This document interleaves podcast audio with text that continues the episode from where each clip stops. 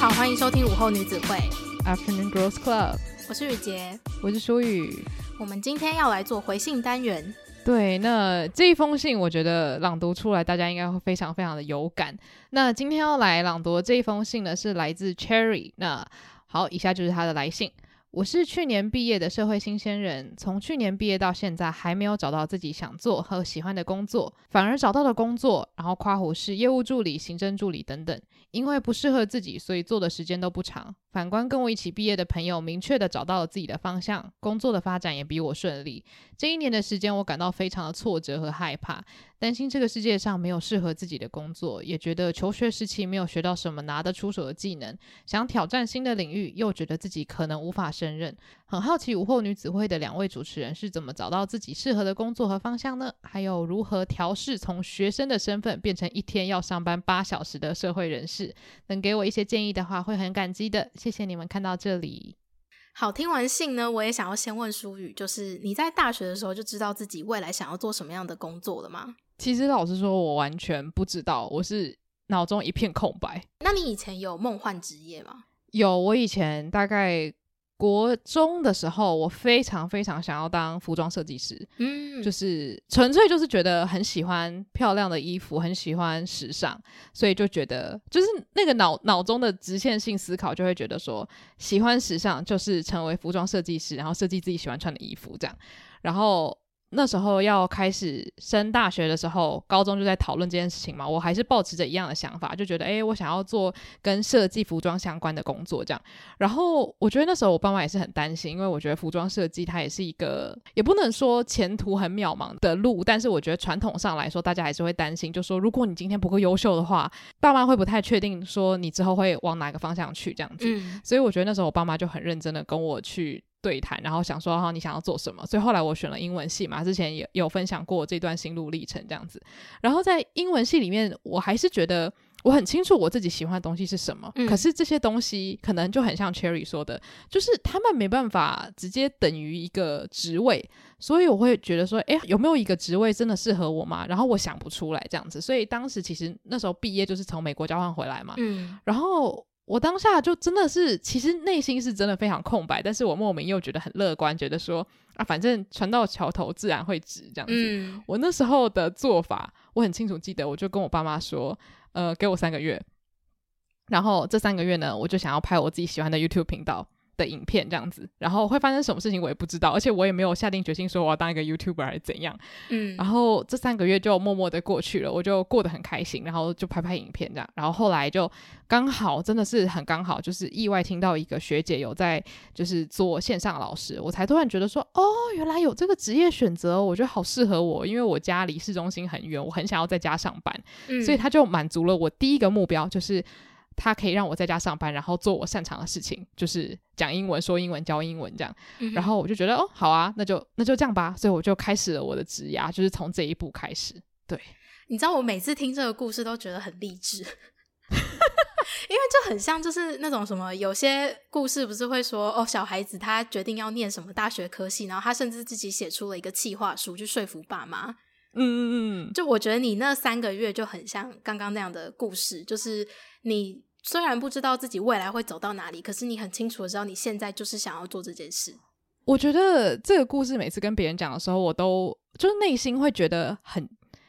很惊慌吧，就是会觉得，诶，回想过去，我当下居然有脸有胆敢跟爸妈做出这样的要求。就是，其实如果你这样回想的话，我当下也完全不知道我要找什么样子的工作。那我怎么可以就是觉得说这三个月之后我可以找到人生的目标？但我觉得也许这就是年轻的时候的一种优势吧。就是有时候你不会想那么远，你就会觉得反正总会有出路的。但是我觉得我当下有一个很清楚的意识，就是我觉得我好像。不太适合，就是到公司朝九晚五，也是因为其实有像信件里面提到，就是因为你在学生到社会人士之中，你会做出一些就是缓冲期的转变嘛。然后当下我就觉得我需要很长一段时间缓冲，嗯，因为我喜欢做的事情跟在公司上班就是它差距太远了，所以我就想说，好吧，那三个月我就先来试试看，就是各式各样可能可以呃赚钱支持自己生活的方式这样子，嗯，所以。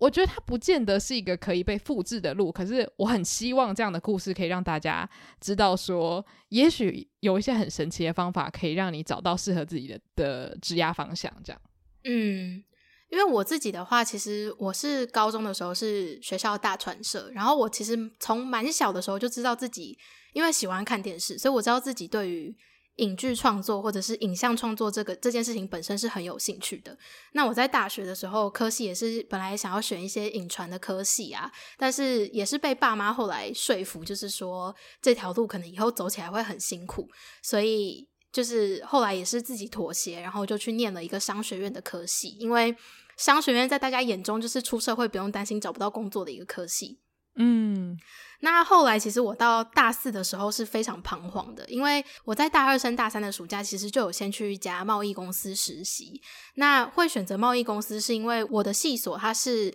有分成，其实细分是两个专业，一个是金融，然后一个是国际企业。那国际企业它的前身其实是国贸，然后我就觉得说，诶，因为自己英文还可以，所以就觉得可以去尝试看看做国际贸易的业务会是什么样的感觉，也想要体验一下，就是如果真的是做朝九晚五的上班族，是不是我我可以接受的事情？那真的去体验之后，就发现国贸业务的工作内容我不是特别的感兴趣，所以。相较下来，就是最后那时候要出国念书的时候，老实讲，我心里面是非常彷徨，我也不知道我想要找什么样类型的工作，然后也没有就是觉得自己有能力可以去外商公司工作，因为很多人都说你念国际系未来就是可以去外商公司工作什么的，但是说实话，我觉得外商公司也没有那么好进，嗯，然后我自己也没有特别向往一定要进外商公司工作，所以。我觉得相比舒宇他找到自己职业的过程，我其实是一直在尝试从我知道自己不要什么去筛选出来的，就不是说我很清楚知道自己喜欢什么或是想做什么，所以我去朝那个方向发展，而是因为像我大学的实习经验让我知道我可能不想要做就是国贸业务的工作内容。那我后来就是呃第一份工作也让我知道说，诶，我可能。比较不喜欢做长时间一直重复性的工作内容，然后慢慢的去找出那我之后想要做的工作内容，可能是更倾向于呃有创意发想啊，或者是把一个专案从零到有这样子制作出来，是我比较有兴趣的。但我能不能做好这件事情，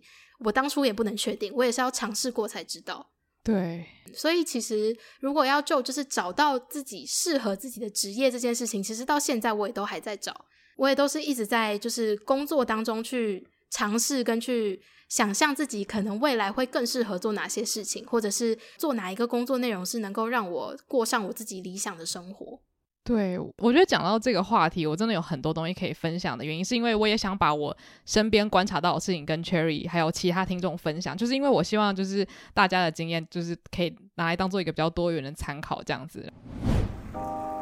想要定期收听更多书虫人生的精彩书单吗？想要定期吸收更多影剧人生的心得体悟吗？欢迎订阅我们跟 Mixer Box 合作推出的午后女子会赞助方案，每月提供一篇节目精选主题延伸文章，以及我们的每月书单影剧片单心得分享，外加每月 Bonus 书虫人生特辑，以及每两个月一次的英文闲聊单集。现在就去 Mixer Box 搜寻午后女子会 Afternoon Girls Club。订阅不同层级的方案，为你的生活提供更多休闲娱乐的新选择。回到刚刚雨姐讲说，在找的时候，其实很多时候你也可以先从自己不想要什么嘛，例如说你不想要都没有改变的工作形态什么的。然后像我那时候快要毕业之前，其实很多同学之间都会在聊嘛，聊说，哎，你要做什么？像有些人他就很明显会说，我要当公关，因为他可能非常擅长跟人交际，然后他很喜欢这件事情。有些人想做广告业，有些人想当业务，或是饭店业等等，或是家教老师等等的。然后其实我就发现，像很多文科生可能都会经历到类似的事情，就是你的能力其实是可以用在各种地方的，但是呢，反过来说，也就是说，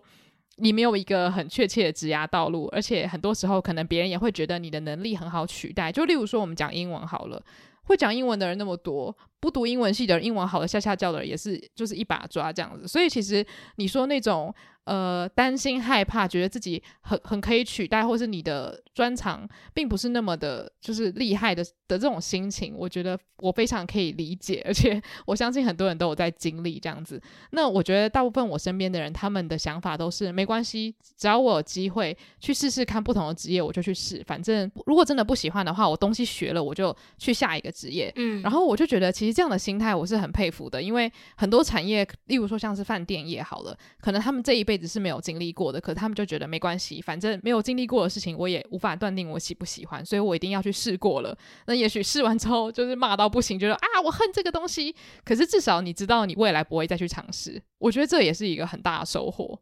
嗯，对，就是我的生活圈里面，我我自己观察到的是，其实很多学生他们在毕业前是完全没有方向的。对，就我们真的不知道自己要做什么，然后特别是文科生，真的很容易有这种感受。我觉得我们系比较特别，是你如果念金融的话，你有一个比较明确的道路，就是要么去念金融研究所，要么就是去考银行。所以，当你已经有明确道路的时候，你当然可以非常脚踏实地的去准备。但是，你问他们真的对这个工作有幻想吗？或是他们真的有喜欢做这个工作吗？他们其实也回答不出来。而且这个真的是很灵魂拷问，有可能你问完之后，那个人就沉就是沉默十分钟都不说话。对，所以呃，我觉得就是像是我们念国企或是国贸系的人来讲的话，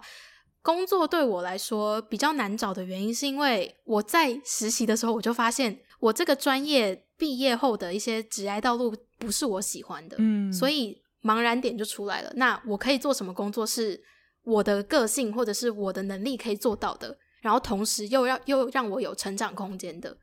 哦，我跟你讲，就是其实我觉得我们这一代的人最不缺的就是想法，就是我们想法一大堆嘛，然后兴趣也一大堆。对、嗯，然后那时候我们最常讲的话题就是，哎，你未来要做什么？然后我记得我每次都会讲说，如果你今天问我我喜欢做什么事情，我可以告诉你，就是 A 到 Z 我喜欢做什么。嗯，可是如果你问我说，你觉得这些能力它可以等于什么职业？我我我讲不出来，所以这就是问题所在。嗯。我不是不知道我擅长跟喜欢什么，而是这些东西要怎么样变成职业。所以我觉得我当初就是很清楚这件事情，我就没有很焦灼，觉得说我一定要让这些能力或是这些兴趣成为我工作的一部分。因为我知道，如果我要从这个方向开始找的话，我可能要花一整年找我喜欢的工作。嗯。所以我当时就是想说，好，那我就只要先有两三个我要的东西，它只要能满足的话，那我就先试试看。那我觉得真的是一点一点把那个元素加进去的可能性是高的。就是当你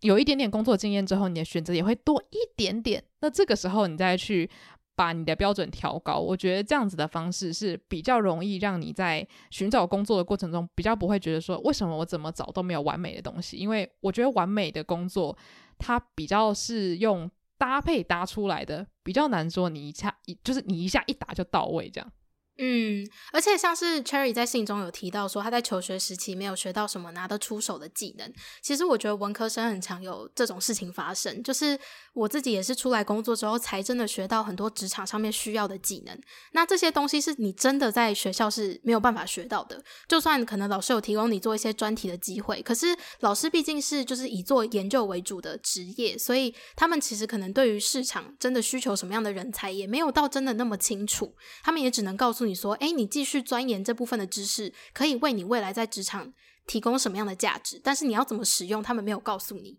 对，所以我觉得就是技能这种东西，老实讲是绝大部分是你出社会之后在职场上面学到的。嗯，所以其实就应届毕业生来说，我觉得。找工作不用给自己有那么大的压力，觉得说我一定要在我的履历上面提到说我这个人有什么样的价值，我可以为这个职场带来什么样子的改变。因为我觉得应届毕业生相较来说其实是幸运的吗？对，我觉得这个就是一生只有一次的经历吧，就是你一辈子只能当一次应届毕业生。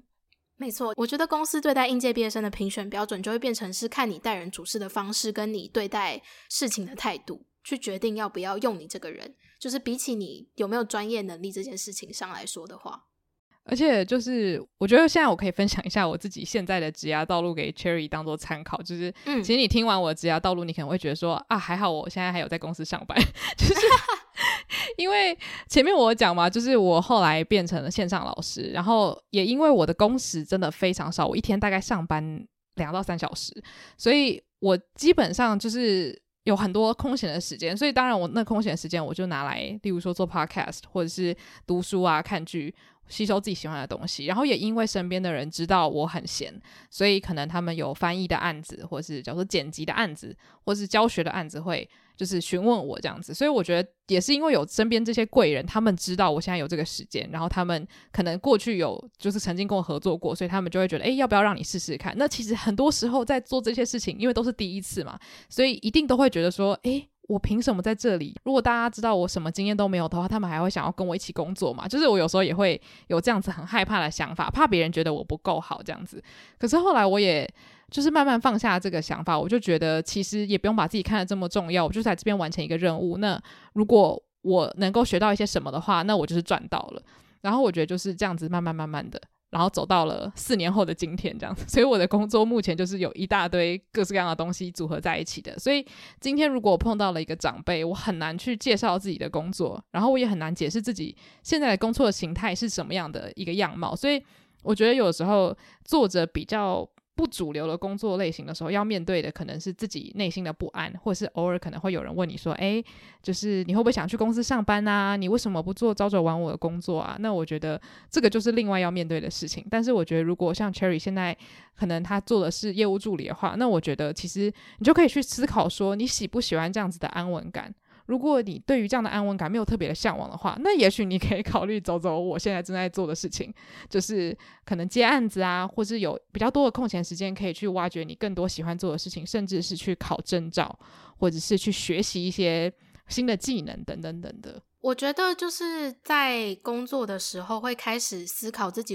这个职位未来的发展性，其实是一件很好的事情。嗯，因为你有在就是真正考虑你未来要怎么样在这个社会上立足。像是书宇提过他是自由业者的这个身份，就老实讲，我也会常常问他一些灵魂拷问，就是你觉得做自由业者的好处是什么？或者是你觉得这个困难点是什么？或者是你觉得最需要克服的心魔是什么？然后他都会跟我分享，就是其实做自由业者真的要克服的是对未来的那个不确定性。嗯，但如果拔除这件事情来讲，做自由业者真的可以说是对自己比较好的一种方式吗？我觉得做自由业者是让我觉得对于生活很有目标跟掌控的一种感觉，但是那个掌控是针对我自己的个人成长。那如果是针对假如说职涯发展，就是外界怎么看你的话，你当然会有一种啊虚无缥缈的感觉，因为你并不隶属于任何一个。团体并不隶属于任何一个制度底下，所以有时候你会觉得自己好像有种很漂浮的感觉，嗯，然后会觉得自己好像是不是没有长大，因为别人都有名片，可是你没有，然后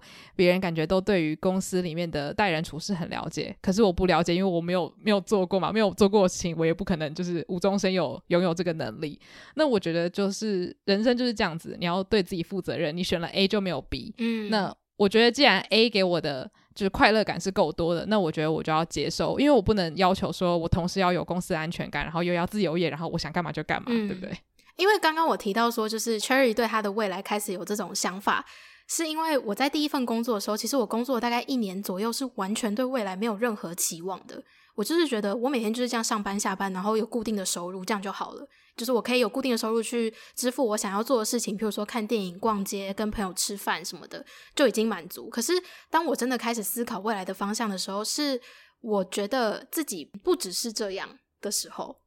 你是在工作多久的时候开始想要做 podcast？嗯，哎，我们什么时候开始做的？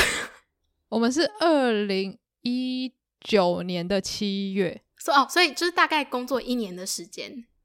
哦，对耶。对，就是因为我我觉得在没有做节目之前，我真的是一个很迷茫的人。我也不知道我未来要什么，我甚至不知道我第一份工作它能够为我带来什么专业的能力。然后我也不知道我的薪水可以有怎么样的成长。我只知道我想要过什么样的生活。嗯，但这件事情就是非常虚无缥缈嘛，因为你有一个梦想，但是你不知道前往那个梦想的阶梯要怎么搭。嗯，所以我发现就是。嗯、呃，我找到自己想要前往那个梦想的阶梯的第一步，就是想办法让自己的想法是有地方讨论的。我突然觉得你很勇敢欸，很勇敢吗？就是当然说做 podcast 不会威威胁到你的人身安全或是怎么样子，但是就是我觉得很少人会有这样子的反应吧，就是说，可能有些人他真的是满腔想法，然后但是他现在被可能困在某一个职位里面。可是我认识的人也只有你一个人决定要做 podcast 来改变这一切。但是说实话，我并没有为了改变这一切而做节目。哦，所以你当下做节目也只是想要让自己的想法有一个地方就是有出口，但是你并不觉得这个节目可以改变你的人生吗？嗯。哦，对，因为我这样是事后论，这是事后诸葛，这样不对。没有，因为就是像我之前提过，我其实从小就是喜欢做比较偏制作类型的东西。嗯，我喜欢，就是我有很多想法，我很希望自己可以去做，可是我的行动力很低。嗯，然后当初会想说要做 podcast 这个想法，就是因为我知道你是一个行动力很高的人。嗯，然后我想说，如果跟你合作，我是不是有机会可以变得跟你一样？一个寄生虫的概念，你有发现吗？就是我，因为其实在我心中，我一直都觉得你是相对比较有目标的人。虽然你刚刚有提到，其实你也茫然过，可是对我来说，我觉得你很清楚知道自己拥有什么能力，你可以为别人带来什么样的价值。嗯，但我我我觉得我没有这个，就是肯定自己这部分的能力。然后我也不知道我可以为别人带来什么价值。那当我很困惑的时候，能够有一个人，他愿意跟我一起讨论很多我们呃心里面有一些对于社会的看法，或者是我们自己心里面的烦恼需要被解决的时候，当这件事情可以被聊出来，然后制作节目又可以满足我想要制作一件东西的这个欲望的时候，我觉得它就变成一个很合理的选择。哇，我没有想到今天这个对话会就是导到这个方向，但是我突然觉得，就虽然。在 Cherry 的信中，他有提到说，就是跟他差不多时间就是毕业的朋友，现在职涯发展很好，让他压力很大这件事情。嗯，但是我觉得找到适合跟自己讨论事情的同才，其实也非常重要。就是我觉得，但适时的要让自己远离那些就是所谓的成功故事，因为你看太多的时候，你会分不清楚什么东西是你想要的，什么东西是他们得到，然后社会觉得很棒，然后让你以为你想要的。嗯，但是我觉得就是在切断这些连结的同时。时呢，找到一个看得到你身上好的人，我觉得超重要的。因为就是有的时候你自己觉得自己哪里好，但是你会觉得说啊，可能也只有我自己觉得这个东西有价值。可能在公司里面没有人觉得这个东西很重要的时候，嗯，你很容易就会觉得啊，随便一个毕业生就可以把我打趴。就是你很容易就会觉得自己是一个社会上不重要的小虾米。但是，嗯，也许当你遇到一个可以看到你身上亮点的人的时候，他也许就可以给你一些不同的方向。就例如说，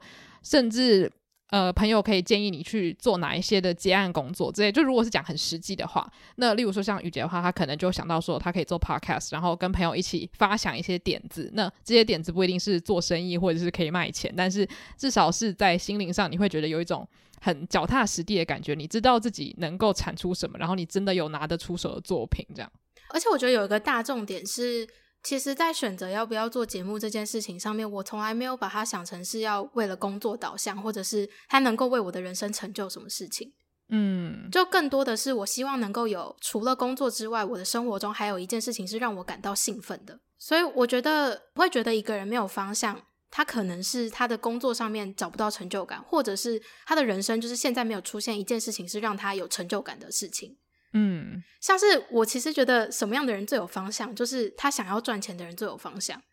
哦，对，因为他目标很明确，他就是想要看到自己存款里面的数字一直往上涨。对对对，然后然后就是最后能够最终能够变成他喜欢的东西，譬如说一栋房子，或者是一个就是环游世界的梦想。嗯，那这种人他的目标就来自于他希望他知道自己要的是钱的增长，所以他愿意去付出他的时间跟他的精力，只为了钱的增长。对，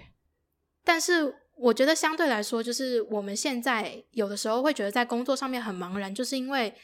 你知道你想要钱的增长，可是你不知道怎么做，然后你也不知道你获得那些钱的增长为的是什么。哦，对 对，因为我们我们现在没有那个迫切感是，是哦，我一定要买房子，哦，我一定要结婚生子，我一定要就是存一百万为了什么事情，所以你反而。你你的选择太多了，会让你不知道你的目标要放在哪一个东西上面，才是真的能够让你义无反顾的一直往前进的。嗯，所以我觉得，嗯、呃，比起找到工作上面的意义，可能 Cherry 可以做的事情是，也先从自己生活上面的一些事情去找到有没有什么样子的活动是让你感到非常有兴趣，然后它会激起你想要去征服一件事情的那个成就感。嗯，然后找到这个活动开始从事之后，或许你就会觉得你人生的成就不一定要建立在工作上面。我觉得，因为我们之前的集数刚好就聊到兴趣的养成，还有我们对于工作的看法嘛。我觉得这一集有点像是帮那几集做了一个算是同整嘛，就是因为其实我们不是不喜欢工作，而是我们希望我们看生活的方式是用一种很。呃，全面的方式去看，就是工作只是我人生中的一小块。那要是工作可以满足我的一些需求的话，那很赞。就是有钱拿，我又开心，那当然就是谁不要。但是我人生中还有我的兴趣、我的朋友，然后我的家人，还有我自己的时间。所以，如果我在这其他领域之中也可以得到满足的话，有的时候对于工作就比较不会放那么多的，就是迫切感在里面。那有的时候少了那个迫切感，反而比较容易得到快乐。我觉得这个是一种。就是当你人整个人比较松的时候，反而事情会让你觉得意外的比较顺。我不知道你有没有这种感觉？我觉得是跟躺平那一集有呼应，就是当你的人生期望是不同的时候，嗯，就是如果你今天的人生期望就是放在你的工作上要有成就的话，那你就会对工作有过多的期望，所以你会对于一直没有突破的自己感到很厌倦跟厌烦，嗯。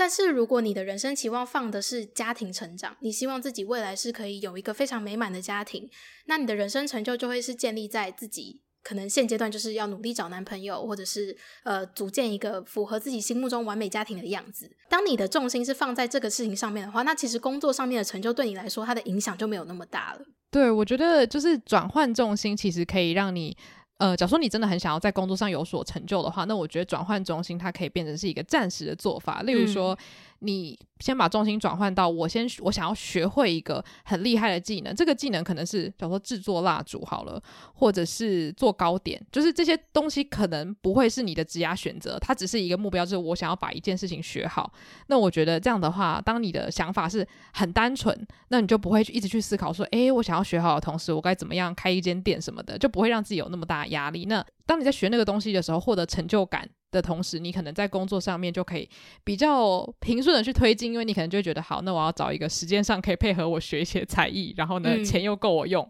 这样在找的时候，可能也会觉得，诶，这个目标是很明确的。就像刚刚雨杰讲的，其实目标最明确的就是想赚钱的人，因为他就是要去找可以赚到他目标金额的那一份工作，这样。嗯，而且也像是呃，Cherry 有提到说，他觉得自己可能。想要挑战新的领域，但是又觉得没有办法胜任。那其实要做的第一件事情，就是先去深究那个领域，它需要什么样子的能力，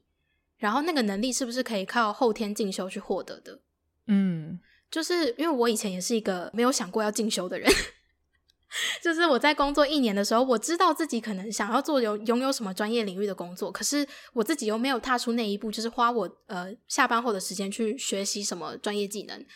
然后我只是一直心里告诉自己说，可是那个工作我好像蛮有兴趣的。那你如果没有去学的话，其实你永远都没有办法踏出朝往那个方向的第一步。嗯。然后我现在的做法就是，因为现在资讯真的非常发达，然后线上课程非常的多，所以你只需要花到很少的金钱，就可以尝试看看你适不适合这个领域。那我觉得这是一个很好的投资，因为你就是可以透过不断尝试去找出你到底想要做什么，就是还是回到最开始，是你要先清楚知道自己不要什么，嗯，你要的东西就会慢慢出现，对。所以其实我蛮谢谢 Cherry 他写这一封信，因为我觉得他其实是把很多人心里有的想法讲出来。但是其实我觉得这种事情大家并不会这么积极的去跟身边的家人朋友分享，因为其实，在分享这个东西的时候，你内心可能也会有很多自我怀疑或者是自卑感，会就是一起涌上来。所以这件事情并不是一件讲起来很开心的嘛。但是我觉得当大家都可以就是去分享的话，其实你也会觉得比较安慰。就是那天我有跟我另外一个朋友在聊这个话题。然后我们的结论就说，其实无论是有方向或是没方向的人，其实从某一种角度来说，大家都只是很迷茫的在撞墙。只是有方向的人，他是先往某一个墙撞过去，发现嗯，好像撞了破，那我就继续撞。那撞不破的话，我就 我就换一个角度，然后也许我就遇到了一个还不错的工作。就是大家都是在试错的过程中，因为真的很少人，除非你今天就是。呃，一心要学医，那你去当医生，那这个道路可能是比较明确一点，虽然辛苦这样子。那可能很多人他真的是透过就是东撞西撞，或是诶意外飞来一个工作，或是意外一个打工，才让他发现哦，原来我可以做这个工作吗？这样子，嗯，就是大家的路可能都是充满荆棘的啦。对，诶，我觉得就是回到我们之前有呃私底下有聊过的一个话题，就是因为现在社群网络还有资讯太发达，所以你实在太常接收到身边一些年纪轻轻但是却成就很高的人的那种资讯。嗯，所以会造成就是你对人生未来目标的那个焦虑感会一直不断的叠加上去，因为你收到的资讯都是天哪，他才，譬如说他二十一岁，他刚毕业，然后他就成立了一家公司，而且现在那个公司竟然是戏股估值，他是最具潜力的未来企业。你看到这样的新闻，你怎么可能不感到焦虑？对啊，所以就是因为身现在你身边真的存在着太多就是所谓的成功案例，会让你真的很担心自己是不是跟不上时代。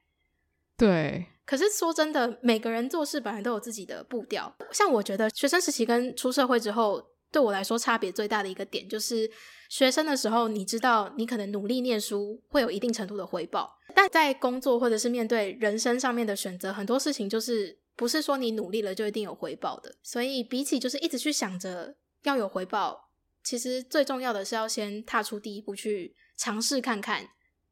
你要尝试，你才会知道。到底适不适合自己？对，我觉得可以举一个实例，就是呃，刚好在我们录完躺平那一集的时候，我们就私底下有在聊天，这样子，我们就得出了一个我觉得蛮实用的结论，就是说，其实很多时候我们可能看别人工作那些成功人士，或者是我们看自己的兴趣，我们会有一个。很就是确切的想法，觉得说好，我就是适合做什么样的工作，我对于什么样的事情觉得很开心。就假如说以我来说好了，我以前会认为说我喜欢漂亮的衣服，我喜欢设计东西，所以我要成为设计师。可是其实工作在工作场域里面有各式各样的就是职业分别嘛，就例如说，呃，你有的时候是做可能团体合作，有的时候是领导者，有的时候你是在从旁协助。那在学生时期，我们很难会想到说，可能我今天只是做一个辅助的工作的时候，我可以得到一个很大的成就感。我不知道这样讲是不是具体，但是就有的时候你在公司做一些可能跟你兴趣无关的事情，嗯，可是你却可以得到快乐的感觉，因为你可能做的事情是帮助别人，或是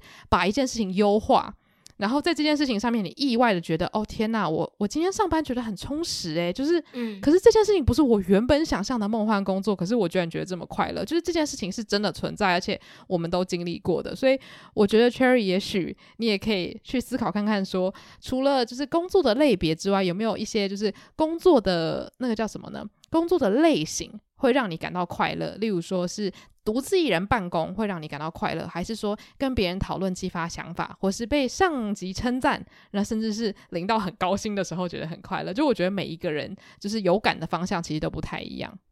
嗯，就是像刚刚舒宇讲的，有有些人他是很清楚知道自己从事什么样子的工作内容会让他感到快乐，可是我觉得就我出社会的这几年的感想。我自己觉得，比起真的从事的事情，有的时候工作的附加价值反而是你得到快乐的一种来源。嗯，就譬如说，有的时候我可能在做一件我从来没有想过我会做的事情，可是我从中发现，我做这件事情可以帮助到别人，然后帮助他把这件事情做得更好。那我得到快乐的来源就是我帮助了这个人，那他的附加价值就是让我觉得自己是有价值的。嗯嗯，所以比起工作内容。其实 Cherry 也可以想想看，有没有什么工作是你发现你做了之后，然后那个附加价值会让你感到无比的快乐。对，我觉得我们也是把一些试错的心路历程跟 Cherry，然后还有各位听众分享。那其实我觉得一直要强调一点，就是我们都还在这个路上，因为毕竟我们也才二十五岁，所以就是你知道，二十五岁的人来跟你分享人生怎么走，其实也是蛮好笑的。所以有点像是大家大家互相取暖，分享一下经验谈这样的概念。好，那最后我们要聊的部分呢，就是因为 Cherry 在信中也有问我们说，有没有就是一些从学生到就是变成社会人士调试过程中的一些建议这样子，所以我觉得我们也可以稍微讲一下，就说我们在这段过程之中，觉得什么样的事情是一定要学会的这样。那我觉得应该每个人都不太一样，但我自己最大的一个想法就是。要为自己的选择负责，就虽然也不是说学生时期我们不用负责任，但是其实学生时期很多时候我们在做任何事情的时候，都都可能会想着哦，我是为了我们小组啊，或是为了老师啊，或是我想要好分数啊，就是可能会有很多很多的事情在影响着我们。可是其实工作，我觉得很大一部分就是今天不管是做得好或是做得不好，全部都是。跟我这个人，就回到我这个人，所以我觉得有的时候可能，例如说出包的时候也要练习，就是真的是怎么样好好的去可能道歉，或者是去呃补救，或是对这件事情负责任。我觉得这是我在出社会之后，我觉得最重要的事情。那我觉得在调试上面，其实偶尔还是会觉得很不舒服，因为就像我们之前讲那个犯错那一集，就是谁喜欢犯错？犯错的感觉一定不好。嗯，可是我也要知道说，不会有人就拍拍我的肩膀说啊，没关系，你下次一定会做得更棒。就是我犯错了，就是道歉接受，然后呢，自己告诉自己我要变得更好，就是不。不管是鼓励或者是称赞，我觉得都是要来自于我自己。嗯。然后我也问过一些朋友，然后他们也非常非常同意，因为他们就觉得今天你把称赞你的工作交给别人的时候，万一那个人今天觉得你表现不好的时候，你马上就会觉得非常的痛苦。嗯，所以就是一定要把那个掌握权放在自己手中。有诶、欸，我我觉得我最有感的事情也是这一个。就是我们在学生时代，因为大家对学生就是会比较鼓励嘛，所以通常学生做对一件事情，一定会有称赞，老师一定就是通常会说：“哎，你很你很厉害，就是你有想到这件事情什么的。”所以我们的思考已经变成，就是我完成一件事情，我就应该要得到称赞。嗯，但是你在工作场合就不是这样子，因为你完成一件事情本来就是你的分内工作。对，所以就变成说，你今天做的每一件事情，不是为了得到称赞而做，而是因为你想要把这件事情做得好。还有一个我觉得不算是学到的事情，比较像是一个建议，就是我觉得可以跟你相信的同才，或者是甚至长你一点的学长学姐，或者是你很相信的长辈聊心路历程这件事情。我觉得要强调就是 你相信的，因为我觉得有的时候当你分享这种心路历程的时候，一定有人会这样跟你说，就说啊。跟我们那时候比起来，你们现在已经很好了啦。可是当你在那个阵痛期的时候，你最不想要听到的应该就是这种话了吧？就是别人来告诉你说你现在已经很好命了，不要再给我抱怨了。嗯，就是我觉得当你跟一个很有共感能力的长辈。聊这件事情的时候，我觉得那个安慰是非常非常大的，因为可能这些长辈他会跟你讲说：“哦，对，我刚出社会的时候，我的确也是觉得，就是在什么样的领域，我觉得很挫折，但是慢慢慢慢的我就学会了。”那我觉得这种事情你听多了，你会知道说这件事情是必然会发生的。我一定会在学生到社会人士之间有一个转换期，或者是我可能偶尔还是会不小心冒出这个学生的心态，觉得说：“哦，好希望我的就是上级可以像老师一样，就是带着我成长这样子。”那我觉得，当你跟别人有这样子的交流之后，你也比较不会把自己的阵痛期归纳为哦，我是草莓族，我就烂，我就废，这样就是可以把这些事情归类为这是一个广泛大家都会经历到的一个过程，就是成长痛的感觉，就会觉得比较开心一点。哦，不要觉得这件事情是针对你的。对对对对对。哦。我觉得偶尔跟别人有这样子的一番谈话，会让我觉得很有安慰。但是我觉得这也是要看，就是你觉得你身边有没有适合这样聊的朋友啦。如果你很担心，就是对方说出我刚刚说的是那个，就是相比起来你们已经很好命这样子的言论的话，那也许就是可以跟自我对话，也是不错的。我刚刚有想到另外一个，就是呃，如果是你的人生目标就在工作上面，然后你也希望在工作中找到人生的方向的话，有一个最快速的方式，应该就是在你的职场中观察一个你非常崇拜的角色，例如说同事或者是主管之类的吗？对，就是你观察他是怎么样做事，或者是找出他有什么地方是值得让你学习的。哦。因为我觉得，当我们有目标的时候，真的会比较有动力去做很多事嘛。可是有些人的目标，他可能就是并不是很实质的东西，他就是需要一个比较偏偶像的人存在。嗯，所以其实有那个角色的话，可能会帮助你更专注在就是，那我要像他一样成为，比如说这个公司的呃什么中阶主管这样子。嗯。我觉得这个建议其实蛮好的，因为它也是有一个很实际的方式。就以前不是很多人说，如果你要先就是学唱歌、学画画，然后你完全不得其门而入的话，你可以先找一个你很欣赏的人或者是风格去模仿，嗯，然后从那个模仿的过程中，发现自己可以开出哪样新的道路。这样，我觉得这可能也可以套用在职涯规划上面。我觉得可以耶。我其实觉得今天的对话，我觉得蛮有趣的，就是因为其实我们有分享很多我们可能观察到的事情，但是更多其实也是我们自己在就是职涯过程中可能经历到的一些心态上的转变。那我觉得很好玩的是，因为之前我们两周年的时候有问大家说想听什么样的主题，那之前就有看到有人问说想知道舒宇在做什么，然后我觉得可能想知道原因是因为我好像没有很明确的在节目上面跟大家分享过我的职业是在做什么，可是又感觉好像我是做自由业，嗯，那。我觉得其实我的职业就有点像是一种排列组合出来的成果，所以我很难用就是一句话来跟大家解释。那希望今天这样的分享也是多少给大家一些，就是除了是听故事之外，可能如果你跟我们年纪差不多，也在寻找自己的道路的话，也许我们的故事就是可以给大家做一点参考，这样子。嗯，但是还是要回到最后一句话，就是我们其实都还在找。对，我们都还在人生的这条道路上面寻找，所以我觉得适当的讨论是必要的啦，就是让大家互相交流一下想法，然后确定就是除了成功的那些例子之外，其实有非常多的人还是跟大家一模一样，都是大家都还在这条道路上面慢慢的摸索出自己的方向。对，所以如果你有什么很特别的故事想要跟我们分享，就例如说你可能也是在寻找工作的过程中觉得很迷茫，那你可能后来因为什么样的原因意外的发现，哦，也许你在工作中什么样的事情让你很开心，然后就找到了一个不错的道路，那或者是也许你在人生的其他目标上面就是得到了就是生活的动力，我觉得这些都是很棒的故事。就不管大家是想要透过 IG 的留言，或者是来信单元跟我们分享，那都很欢迎。